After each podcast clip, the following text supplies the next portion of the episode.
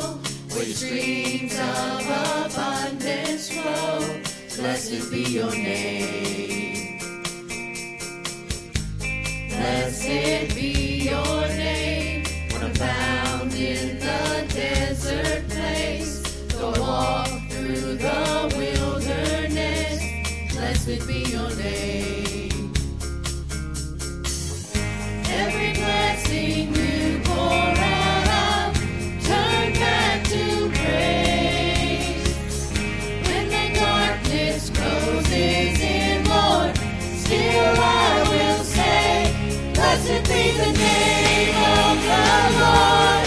Blessed be your name. Blessed be the name of the Lord. Blessed be your glorious name. Blessed be your name when the sun's shining down on me, when the world's all as it should be. Blessed be your name.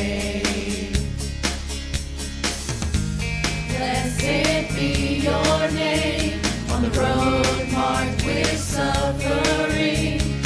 Pain in the offering. Blessed be your name.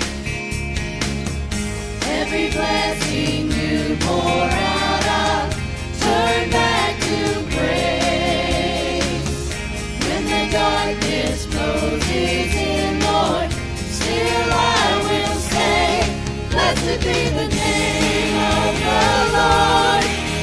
Blessed be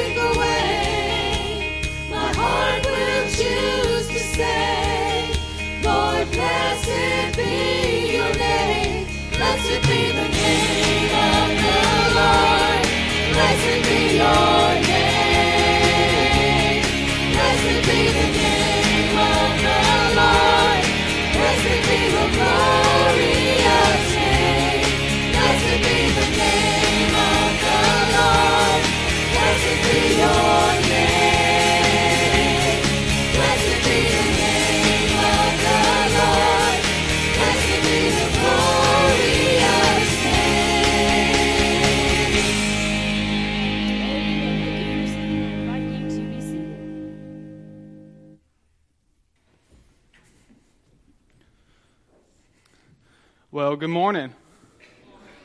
Uh, Thank you all for being here this morning. I have a couple quick announcements for us. Um, first one is um, nursery workers. You'll have a meeting with Zach and Whitney kind of right over here um, after service next Sunday.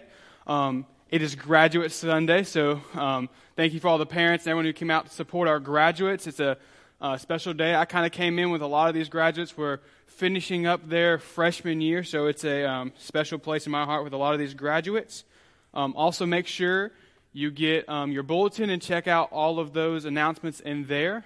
Um, and I think we have a quick VBS announcement. Make sure this is on.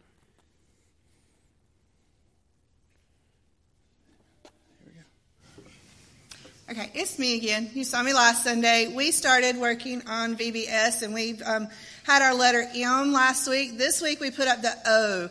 And we want you guys to sign your names to the letter O, saying that you'll pray this week that our leaders and our kids will be open hearted towards seeking Jesus. We're praying for those coming into Bible school. We're going to plant those seeds. Um, maybe we'll have one kid that gets saved and it'll be worth it. But um, if you will pray this week as a church, sign your letter to the O as you leave. The markers are in the window seals, just saying that you'll pray this week for the kids and the leaders to be open hearted seeking Jesus. And remember, we only have three more Sundays, and those kids will walk through our doors for that week. So thank you for your prayers and thank you for your support. All right. Thank you, Lori. Um, so VBS is so important. It's one of our biggest community outreaches. So make sure you're getting involved and helping them set up because there is a lot going on. Um, I think Nancy has one more quick announcement before we do our graduate ceremony. I uh, just want to say I'm very excited um, and encouraged by the turnout we had this morning for our summer gospel choir. If you didn't make it today, it's not too late. You can still come and join us. Um, I think every age group was, was, represented, which is so excited. We had teenagers, 20s, 30s, on up. It was great. Um, so, but I want to make sure everyone knows that uh, we've talked about it, and to make it easier for folks that want to sing with us, but then also get to Sunday school by 9:45, we have tweaked the schedule of rehearsal for our band and praise team so that the gospel choir can start practicing at 9:15 now. So 15 minutes earlier, down in the choir room, 9:15, you're out in time to get to Sunday school at 9:45. So I hope to see you with us next week. Thanks. Awesome. So now is the part of our service where I'm going to pray, and then we're going to stand and honor our graduates. Let me pray, and then we'll continue on. Um, Dear Father God, thank you for this amazing day. Lord, thank you for this day. We get to celebrate a milestone in a lot of these students' um, career and life. And Lord, just thank you for um, the moment you brought us to where I get to bring the word today and be with us as we're ready to receive your word. So, personally, I pray. Amen. Can we all stand in honor of our graduates?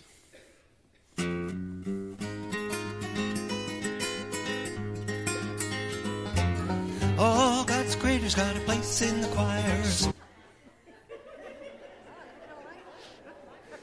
That, that fits our graduates. Yes, it does. That's awesome.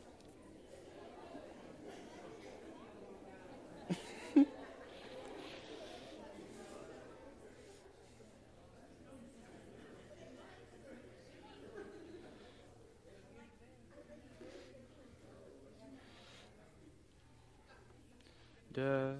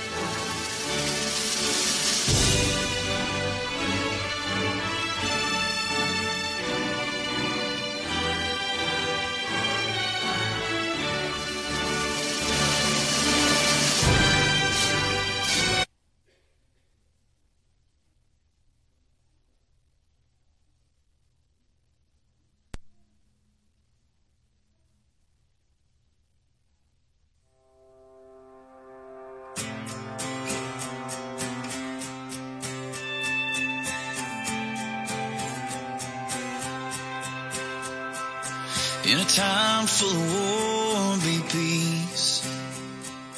In a time full of doubt, just believe. Yeah, there ain't that much difference between you and me. In a time full of war,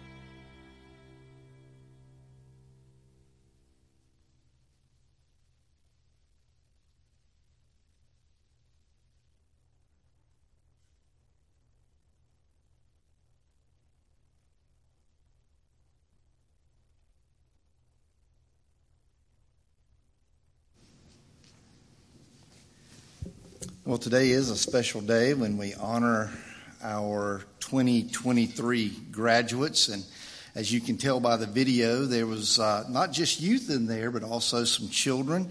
Uh, this being Zach and Courtney's last day with us, we uh, the video was to also honor uh, all the work that they've done uh, with our youth and children over the last three years, and we appreciate them so much.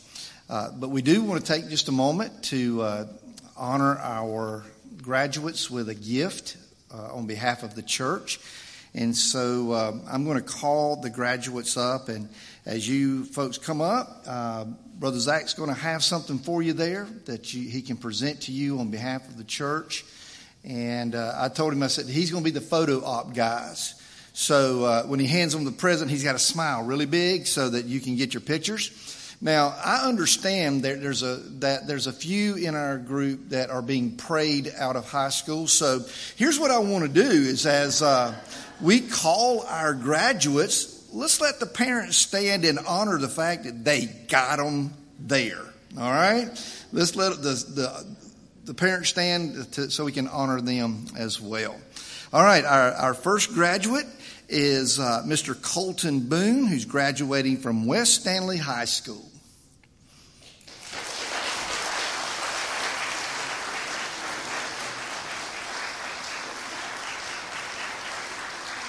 Congratulations, Colton. Our next graduate is Allery Cummings, who is graduating from West Stanly High School. Okay, all right, move on then. Good deal. Uh, our next graduate is Mr. Travis Elkins, who's graduating from West Stanly High School.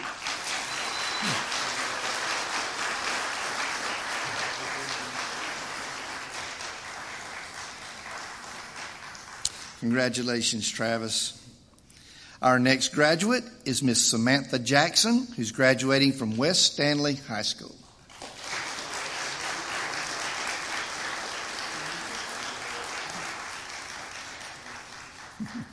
Congratulations, Samantha. Our next graduate is Mr. Ashton Morton, who's graduating from West Stanly High School.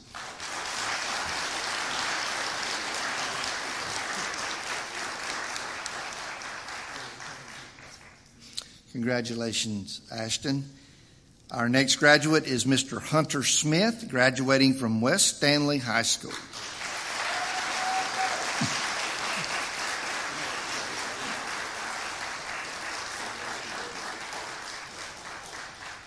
Congratulations, Hunter. We have one uh, college graduate. I'm not sure if he is with us today, but that is Mr. Zach Ritchie, who graduated from East Carolina University magna cum laude with a Bachelor of Science in Finance. So he is our uh, lone college graduate this year. But this is our class of 2023.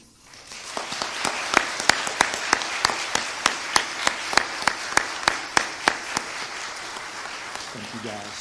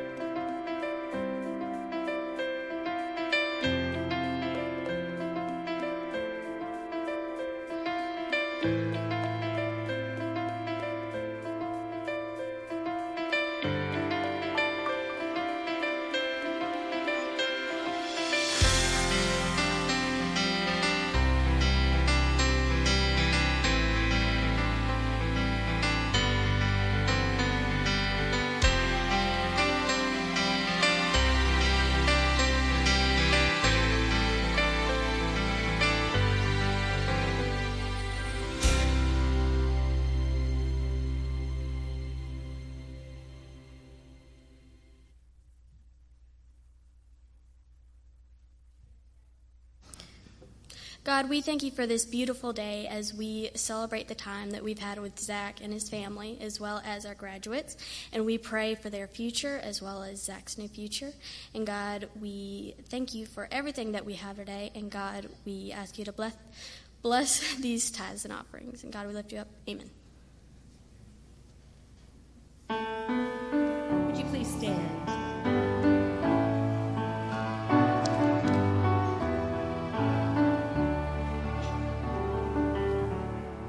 In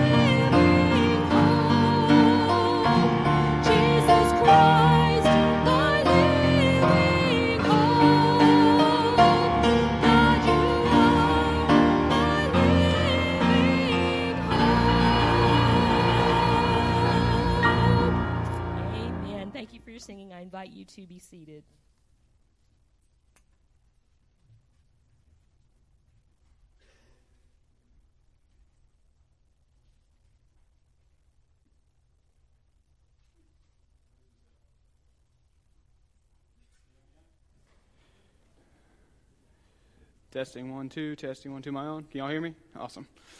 Um, so I want you guys to go ahead and open your Bibles with me to uh, Romans chapter 12, verses 1 and 2. I'm going to invite Bella Hartzell to come up here and read my uh, verses for me.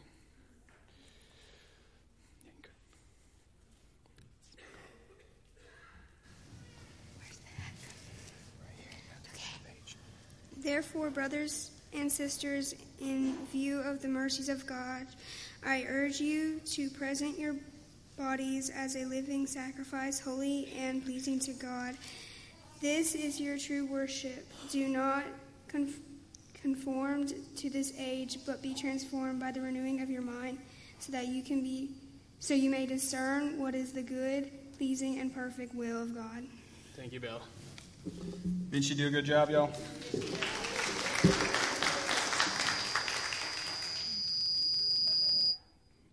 Uh, I appreciate all the youth that uh, participated in today's uh, service. Um, I'm so proud of all of our graduates. Um, so if you're not there yet, Romans chapter 12, 1 and 2, um, I'll give you a little time to get there. Um, so first off, I'm actually truly grateful to be here in front of you guys this morning. Um, I'm excited for the next season for both the church and my family. So thank you guys for giving me the opportunity to preach on my last Sunday here. Um, I hope that you can hear from the Lord and His Word. So, as we begin our time today, I have to imagine that one of the most frustrating things in the film industry is when you have an actor who goes rogue off the script or an actor that wants to constantly change the script. Um, I know you see in the articles all the time about actors not being satisfied with the script, so they add something uh, new to it. It may work out, it may, it may not. But you know, the actors have to understand that the role, their role they play is to follow the script that has been written. Um, I think the same principle can be applied to us today that we are actor in God's grand play we call life. He has written the script given in His Word, and it's a good, amazing truth, an amazing script that we can live by. But often we try to flip it or rewrite it. Right now, we're facing a cultural norm of deconstruction, meaning they want to piece, take pieces out of the truth of God and insert their own pieces to make the Word of God to say exactly what they want it to say so they can live the life exactly they want to live. And, or they have apathy towards the things of God where they don't care what God says. We want to flip God's script. We want to change it. And we want to change Him how He relates to us and how His com- commands apply to us and culture in church and out of church is trying to convince our kids and students, this is including our graduates, that they are to worship themselves, and if not themselves, then anything that's not God. They want to remove God from everything, whether that, that they change the script to be an identity crisis or blatantly worshiping Satan in public. The enemy wants to destroy everything that God has designed. And he's no longer hiding it. We saw it at the Emmys. We saw it at Dodger Stadium the other day. He is no longer hiding what he's trying to do. We have this worship that's being celebrated openly and without reprimand. And what are we, church, doing about it? What are we doing about it? But I think the sad thing is that we want to point fingers often to all these things we see in our culture, but often I and, and we fall into the same trap ourselves. That we have apathy towards the thing of God, and we want to change His script for how things should be. The culture has gotten, has gotten its cues for how to respond to God by the, from the church. Because the church has stopped getting its cues from God. So the culture is like, well, if the Christians aren't doing it, then why should we? Or Christians are treating people poorly, and therefore people are like, well, that's how the Christ is, and I don't want to be anything apart, any part of that. We've got to change the culture to get the church back on script with God and the things of God, to stand for truth, to stand for justice God's way. And often we, we, do, we have this picture of what we want to do is, okay, God, here's your, here's your Bible, and I stand over it. Okay, Bible, you, I tell you what to do. Our Bible, this is how things are going to be. All right, this is how it is. I don't care what you say. I'm above you. You're a book. I'm a man. We write books. Man wrote you. That's not how it is. That's not how it is. God wrote this book and used man to do it. We cannot be over the Bible. Or we often, we just do this. How many just like gasped? and I, I want to make a note. We either stand on top of God and tell what to do, or we disregard it altogether. I'm sure this, I want to validate a feeling right now. I'm sure some of you right now, because I put the Bible on the ground, are really angry. Or that I almost threw it, are really angry. Good. That means you value the Word of God. And there's some of you that didn't care either way. And that's a problem. Because the, this is our script for life, and we're off script. We're, we're not doing life the way we're supposed to. We have to get back on script. We have to get back to what God says. Because the world is saying, write your own story. It's saying, achieve your own destiny. Graduates, isn't this what they've told you since, since you became a freshman? Achieve your goals, achieve, write your own story, do this for yourself, put yourself up. It's all about you and no one else. That's not the way the Bible says it is. The Bible says we are to live our lives as our verses as a living sacrifice, giving ourselves up to God so we can live God's way. The, the world is telling us we can do these things because everyone's trying to achieve the same thing fulfillment and satisfaction. Except the world says achieve this through the best version of yourself that you can make. And God says, no, die to self. Put on Jesus. Live as a living sacrifice. We all want to be truly satisfied, complete, filled up. That's what we're all looking for. We're trying to plug in everything into the formula of God and the script of God so that we can be truly filled, but we end up being empty, dissatisfied, discomfort. We have to flip the script back and get back to God's script and His original mandates, which leads us to the proposal I want us to unpack today. That we are only truly satisfied when we learn to live in sacrifice. And we learn to live in sacrifice when we remember God's mercy and we reflect God's way. So we've read our verses for Romans 12, 1 and 2, and we're kind of parachuting into Romans chapter 12 in the middle of an argument change in the, in the letter to the Romans written by Paul. And in the first 11 chapters, Paul is unpacking and showing us just how merciful God is by revealing to us the gospel. That is, we have a sin debt that only Christ can pay, which just completely changes me to see God for all He is and for me all that I'm not, to live and glorify Him. And now he's shifting into this argument for the rest of the book to tell us okay, you got the gospel and the truth of the gospel, now do something about it. He's compelling us to, to remember God's mercy, looking back, and to reflect God's way, looking forward. So that brings us to our first point. We are truly satisfied and sacrificed when we remember God's mercy. Romans 12:1 said, "In view of God's mercy, in view of God's mercy." Paul is urging them to remember everything he has just explained and how amazing and merciful God is when he deals with us. He's telling us we have to step back and we have to look back on all of God has been faithful for us to do. I know this is a hard thing for us to do, especially when things aren't going the way we think they should go. It's hard to see how God faithful is, but we have to remember God is faithful even when it doesn't look like he's there. God is faithful. He never leaves us nor forsakes us. He's got to discipline us when we fall into sin, but He doesn't forsake us, those who are His.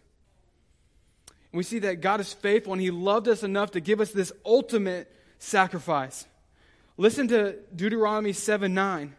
Know therefore that the Lord your God is God, the faithful God who keeps covenant and steadfast love with those who love him and keep his commandments to the thousand generations.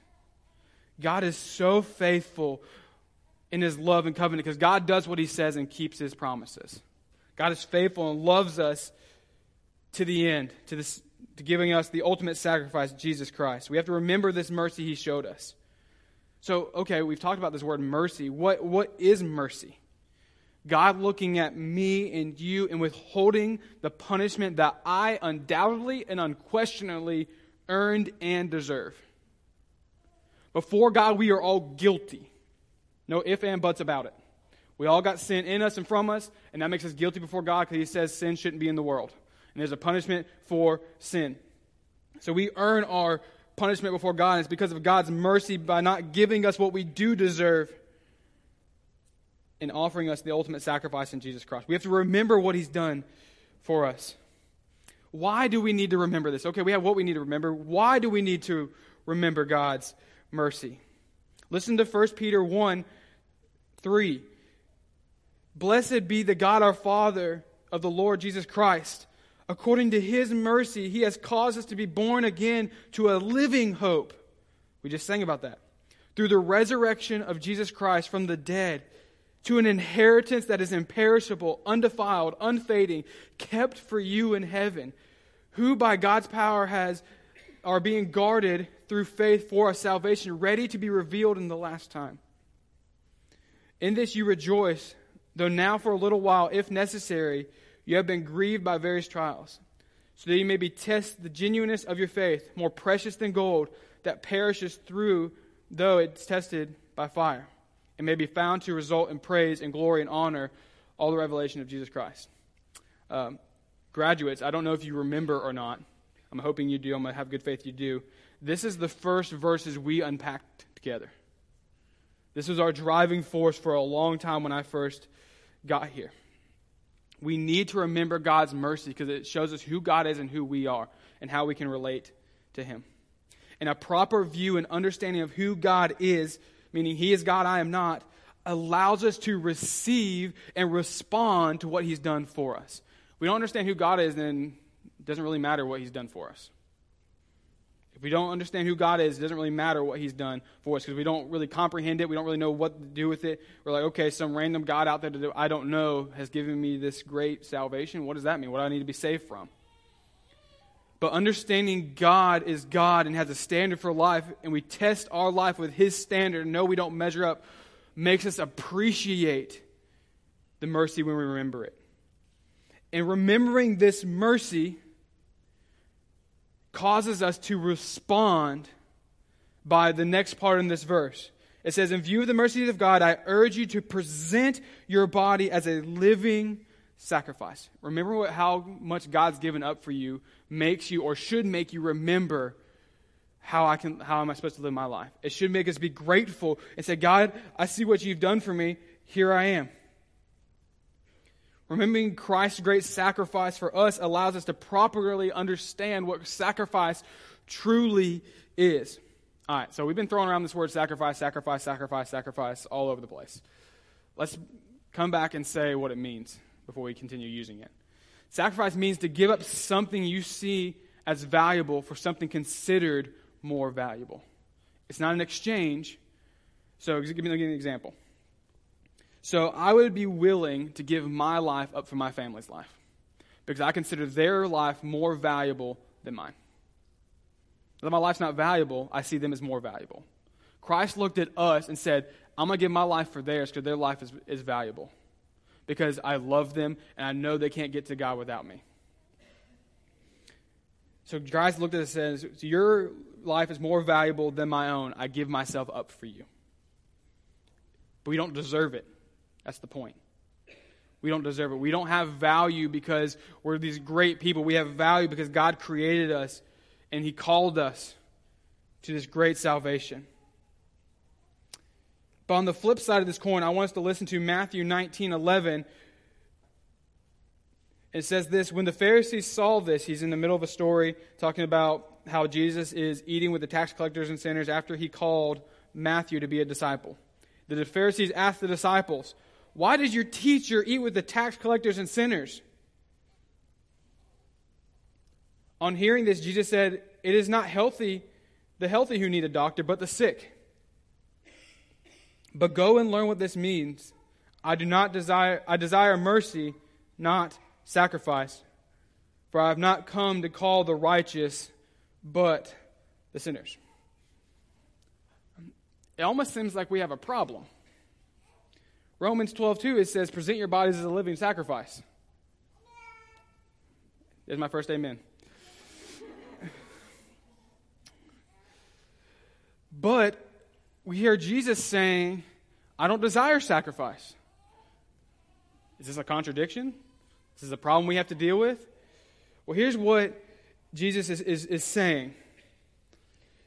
He does not, he does not desire a system of sacrificial that they would have been super familiar with of going to the temple, going through all the things, giving the animal sacrifice, sprinkling the blood, sending the goat out, the whole shebang. God's like, I don't desire sacrifice as a system.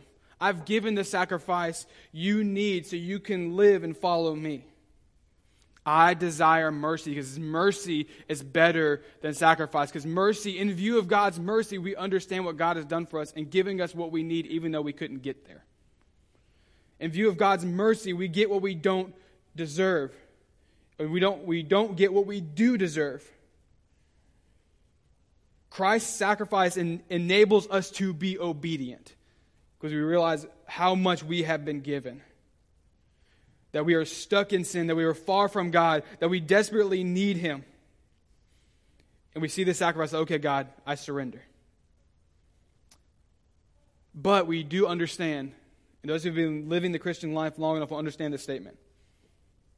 And those who have not, you'll understand this as you grow. Obedience requires us to sacrifice.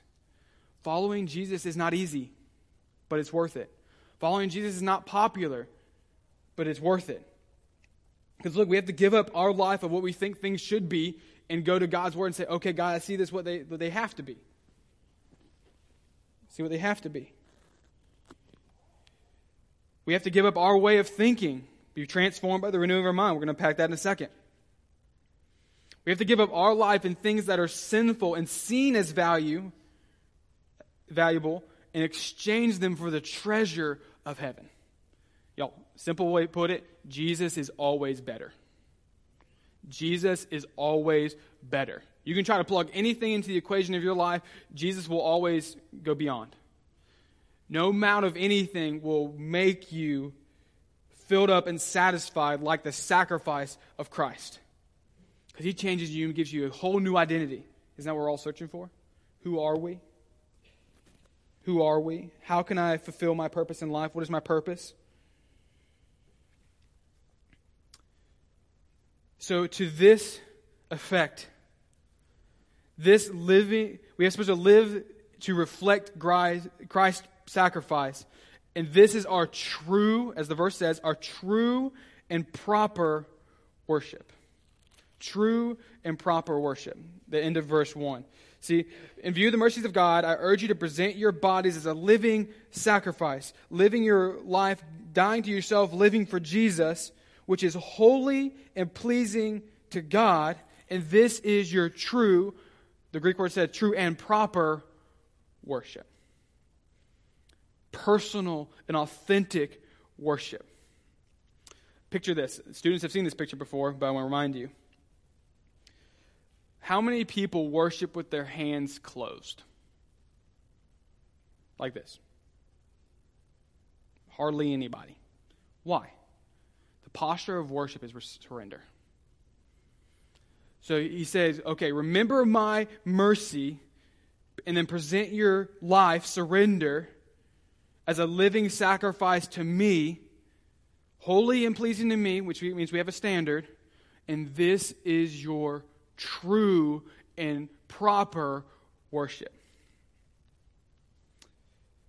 This is how our life is to be a surrender and obedience to the sacrifice in response to God's mercy, which is greater than a Sunday morning music session. Nancy does a great job of bringing us into a space of worship to be prepared for the Word of God. But if our worship stops with the final note of the lyric or song, we have ceased worshiping and have reduced ourselves to a concert attender.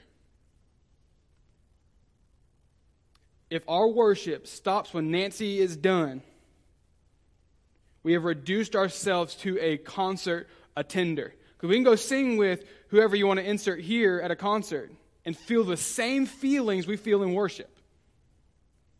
our worship goes beyond music. Music helps us get there. But worship goes beyond music. It's our daily living of obedience and surrender to the Lord. So we see that understanding how great God is and how much He sacrificed for us and our identity in Him leads us to be satisfied in our sacrifice living to God because we understand that is our purpose and our true worship. How we give glory to God. That's what worship means.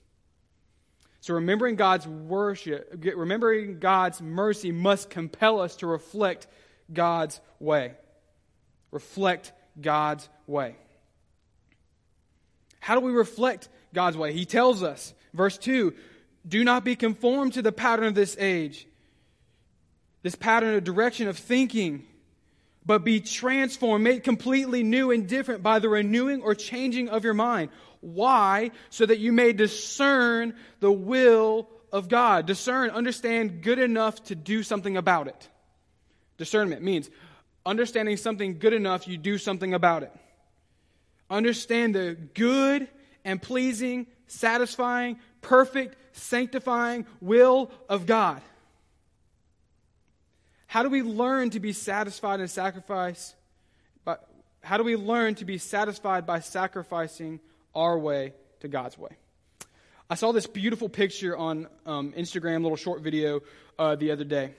Um, God was guiding man through a desert, and he was trying to lead him to a water source, and man saw this little well over here that just dripped one, one little drop at a time. Man couldn't get more than one drop. And God said, Okay, you have this little drop, but look over across the desert. I, there's a sign that points to a beautiful oasis that you can have water that never ends. So man's looking back and forth, back and forth, back and forth. He's like, Do I want it now? Do I want it later? Do I want it now? Do I want it later? And what's, every, what's man's response every time? I want it now. I want to be satisfied now, God. I don't want to wait. I want to be satisfied now. So man takes off running to the little drip in front of him because he saw the distance it took to get to the oasis. He said, God, I don't want that. God put obstacle after obstacle after obstacle in front of man to stop him from getting there.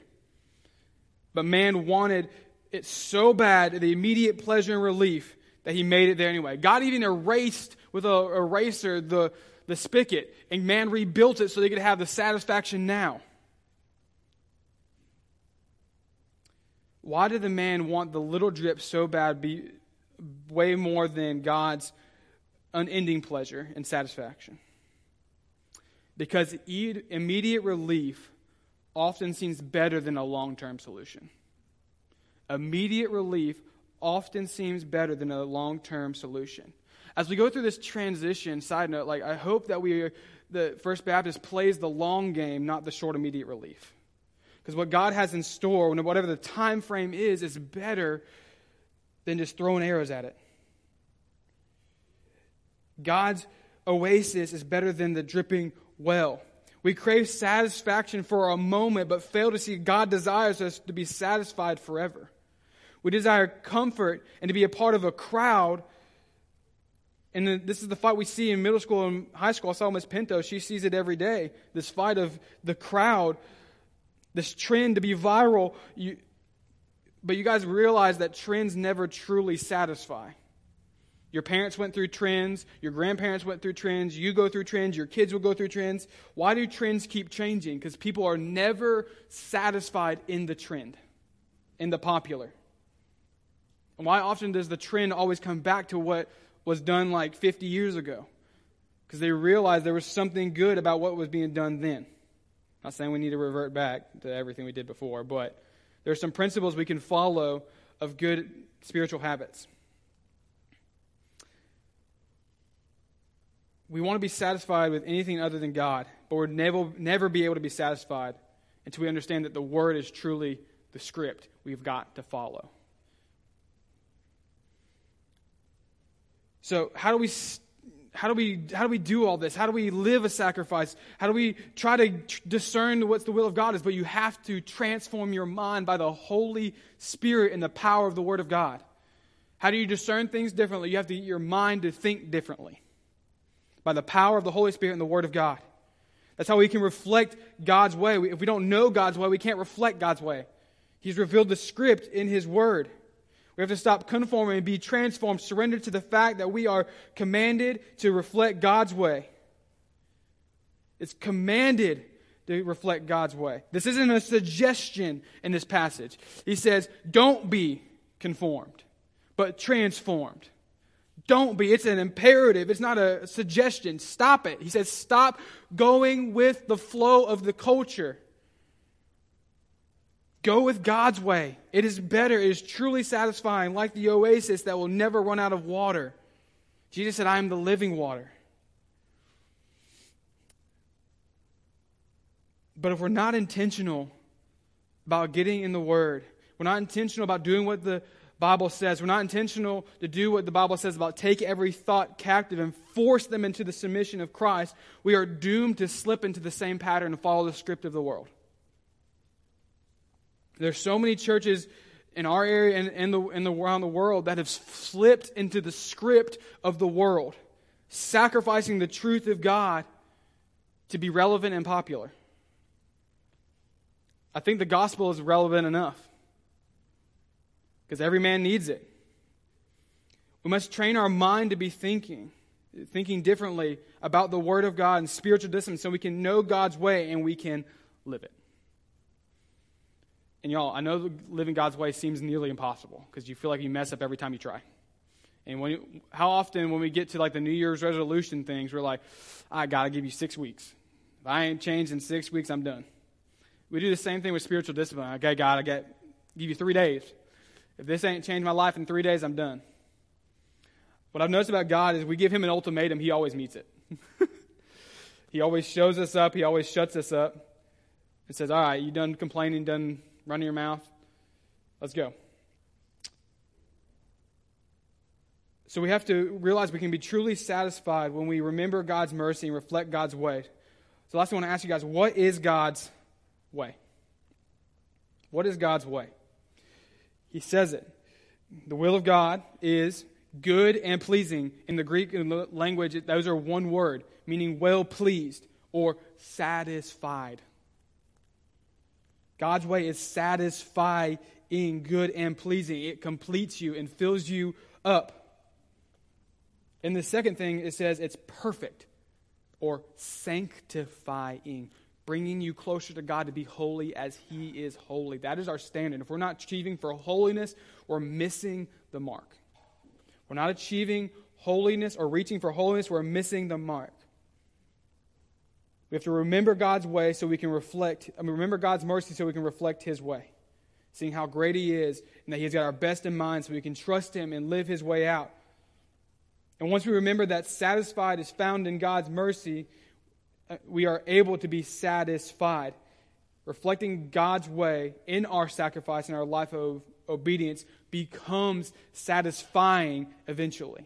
On the front end, if you guys remember when you first believed, God, I don't really want to give up all my stuff. Some of us. God, I like the way I'm doing my thing. I like this thing. It makes me feel good. We have to give it up. God's way is better, it's holy and satisfying. So, my question I want to end with this is how are you going to become satisfied with sacrifice? What things in your life do you need to surrender to God so you can have the life He's meant for you to live? Not saying it's going to be wealth and health, but be holy and satisfied. How can you remember God's mercy and then be compelled to live God's way? Achieving holiness that leads to truly satisfaction. Living in the, in the victory of Christ through his sacrifice so you can be truly satisfied. I want to do our closing prayer a little bit differently um, than we had before, um, kind of giving us a, a step of how we can pray for one another um, as we learn to be satisfied in sacrifice. Um, and I, as I go through each part, I would like to have the church respond with me. Um, if you're part of the personnel team or the search team, um, I would like you just to stand where you are. You're part of the search team or personnel team, search team for the new candidate or the personnel uh, team. Um, if you guys are near one of those members, could you just like lay a hand on them? If you're not near them, you can just extend your hand towards one of them. Um, guys, you can go ahead and play that uh, that track. too. Um, we're just going to enter into a time of prayer, of praying over each of these members of this team as they're going through this, this process. Um, so I'm going to pray, and then if you guys can put your hand on one of them or extend your hand towards one of them, um, that'd be great as we go into this, this time of prayer. Dear Father God, we just thank you so much for your word. That we can be truly satisfied, filled up, complete in your sacrifice. As we offer ourselves to you, we empty ourselves of ourselves and fill up your pleasure, your joy, your peace, your amazing. And Lord, as we go into this transition for First Baptist Locust, I want to pray for this teams that are. For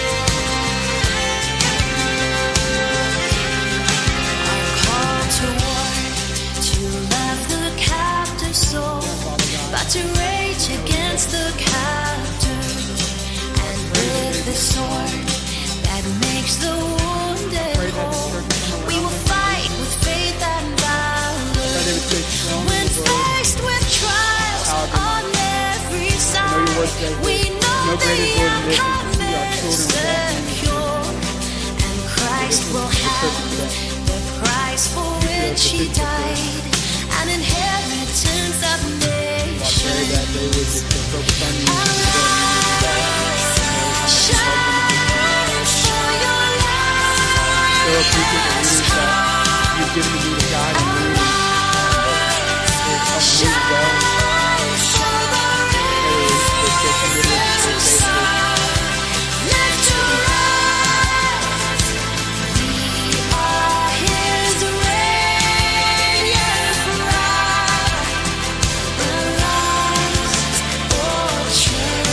last prayer that we're going to have, and this will be our final prayer for today, is to pray for Zach and Courtney and Liam as they leave us and they begin new ministry there uh, in uh, Mayberry. I think that's where you guys are going.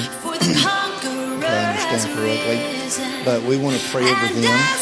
Uh, as we begin to pray, I, I want you to understand something. This is not the ending of anything.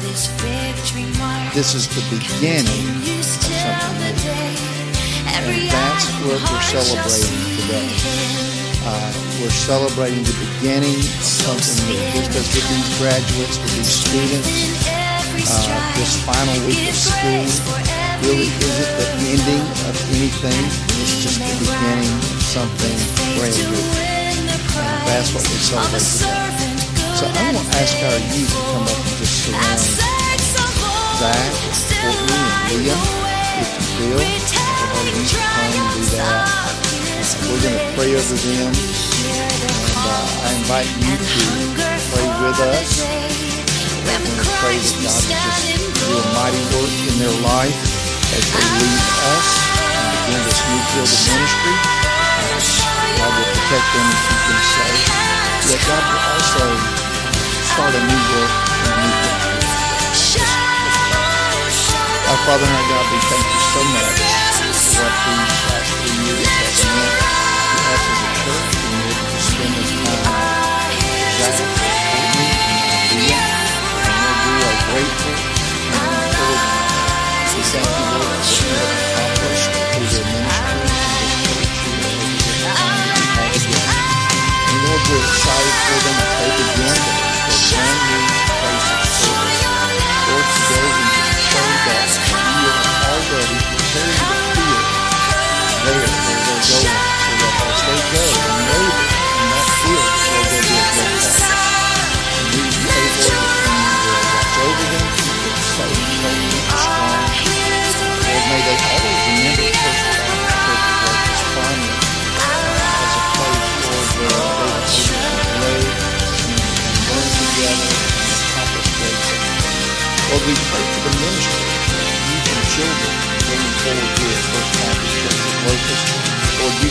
already selected those that will lead us into this next um, new stage of our life.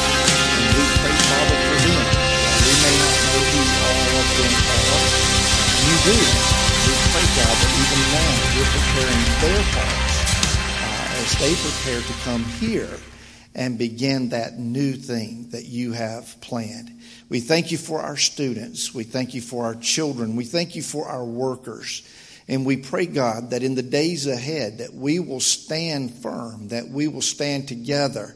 Lord, that every person under the sound of my voice in this church building right now will become a part of our children and youth ministry. That, Lord, whether they pray for that ministry or whether they actively involved, that, Lord, they'll be a part of what you're doing in the next generations. Lord, thank you so much again for this family. We pray for them as they leave us. Lord, do great things in them. Dismiss us now with your great love as our prayer in the precious name of Jesus. Amen. And we are dismissed.